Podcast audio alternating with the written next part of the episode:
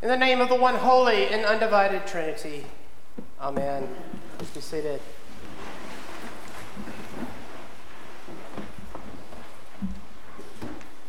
Are you the one who is to come? Or are we to wait for another? John asked this question in our reading this morning, and it's no surprise that John has doubt. After all, he's sitting in a prison at this point in our gospel narrative. And if John, the last great prophet, is starting to doubt about who Jesus is, and he's one of his contemporaries, what does this do to our confidence as we read these stories some 2,000 years later? As we continue in this season of Advent and watch so many decorate and plan for the holidays, it can sometimes be easy to forget that not everyone's experiencing this season in the same way. Now, one of my favorite traditions during this season is watching all the Christmas movies. Love the classics like National Lampoon's Christmas Vacation, It's a Wonderful Life, Miracle on 34th Street, White Christmas. Then there's my guilty pleasure. I'm a huge fan of the Hallmark Christmas movies. you know the ones. There's always a story about a Nick and a Mary or a Holly and Joe. No lie, the plots are all usually about the same, but they involve a young, successful businesswoman who moves from the big city to a small town for one reason or another. She meets a rather unassuming guy, usually wearing flannel, who seems rather simple some sort of calamity besets them, and in the process of navigating said problem, they fall in love. And then in the end, she usually learns that he's some sort of hedge fund manager, or tech guy that's really rich. The thing is, they always have a happy ending. And I'm a sucker for a happy ending. I think John is pointing us to a happy ending this morning as well. Our gospel reading this morning, as mentioned earlier, begins with John in prison, questioning whether or not Jesus is the one to come, the Messiah. It's not hard to understand why he might be starting to doubt. While he's sitting in prison, which really was more a purgatory, a way station between some decision being made about someone's life, Jesus, who is God incarnate, is out there working, teaching, and healing. John's beginning to wonder why hasn't he freed me from prison already? So, John sends some of his disciples to Jesus to figure out what is going on. Now, you're worried about this human reaction of doubt that John is experiencing. Try not to be.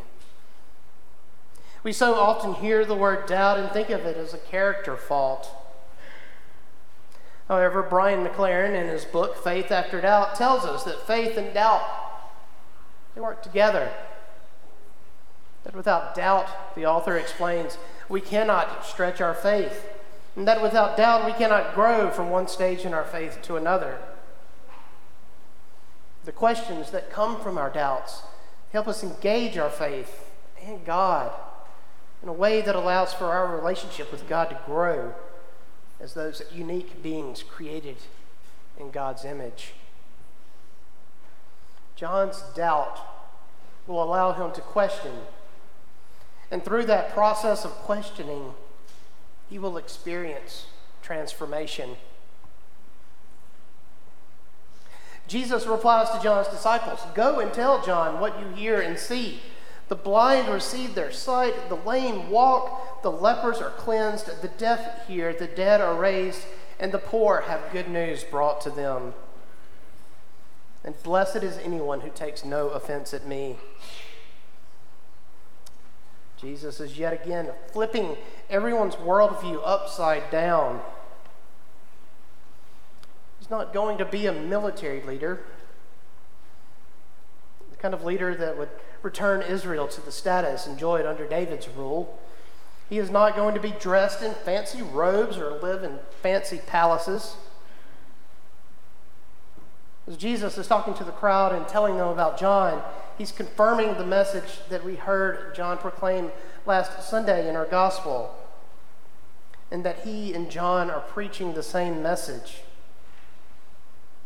Salvation is not just about what happens to us when we die, but salvation is the feast that is available to us today. That if we look, and that if we can be attentive to where God has already shown up in our lives, then we can be assured of his coming again. But how do we see these glimpses of God that move us to proclaim his presence out loud? I think it's in those whom we get to serve. In those who we see in need of help. It's in those who are lonely that we sit with. It's in the hungry whom we seek to feed. It's in the sick who we try and help find care. It's in those in prison that we visit. In proclaiming that the blind see, the lame walk, the lepers are cleansed, the deaf hear, the dead are raised, and the poor have good news brought to them. Jesus is proclaiming a transformation that is happening in the world, proclaiming a new community that is forming in it. There's a comment thread that seems to run through our gospel reading this morning and through those Christmas movies that I mentioned earlier The characters all seem to experience doubt as they move from one stage of their experience to another. They all experience transformation. After all, George Bailey or even Clark Griswold never realized just how much they meant to those who loved them. Their stories have a completely different meaning. If the identity of St. Nick is not confirmed in Miracle on 34th Street, and yes, even if Nick and Holly never overcome their challenges, then we're sending a completely different message. In fact, I've heard it suggested that Christmas movies really should be called Advent movies. Since, after all, they tell stories of transformation, and transformation is an Advent theme. So many of us experience seasons of doubt, and the holidays make many of us especially susceptible to that doubt. And rather than letting that doubt affect us in a negative way, we should embrace it. Because if we embrace our doubt, it can help us to grow. In fact, we can find that our doubt is crucial to our growth. We are all in different places spiritually and emotionally.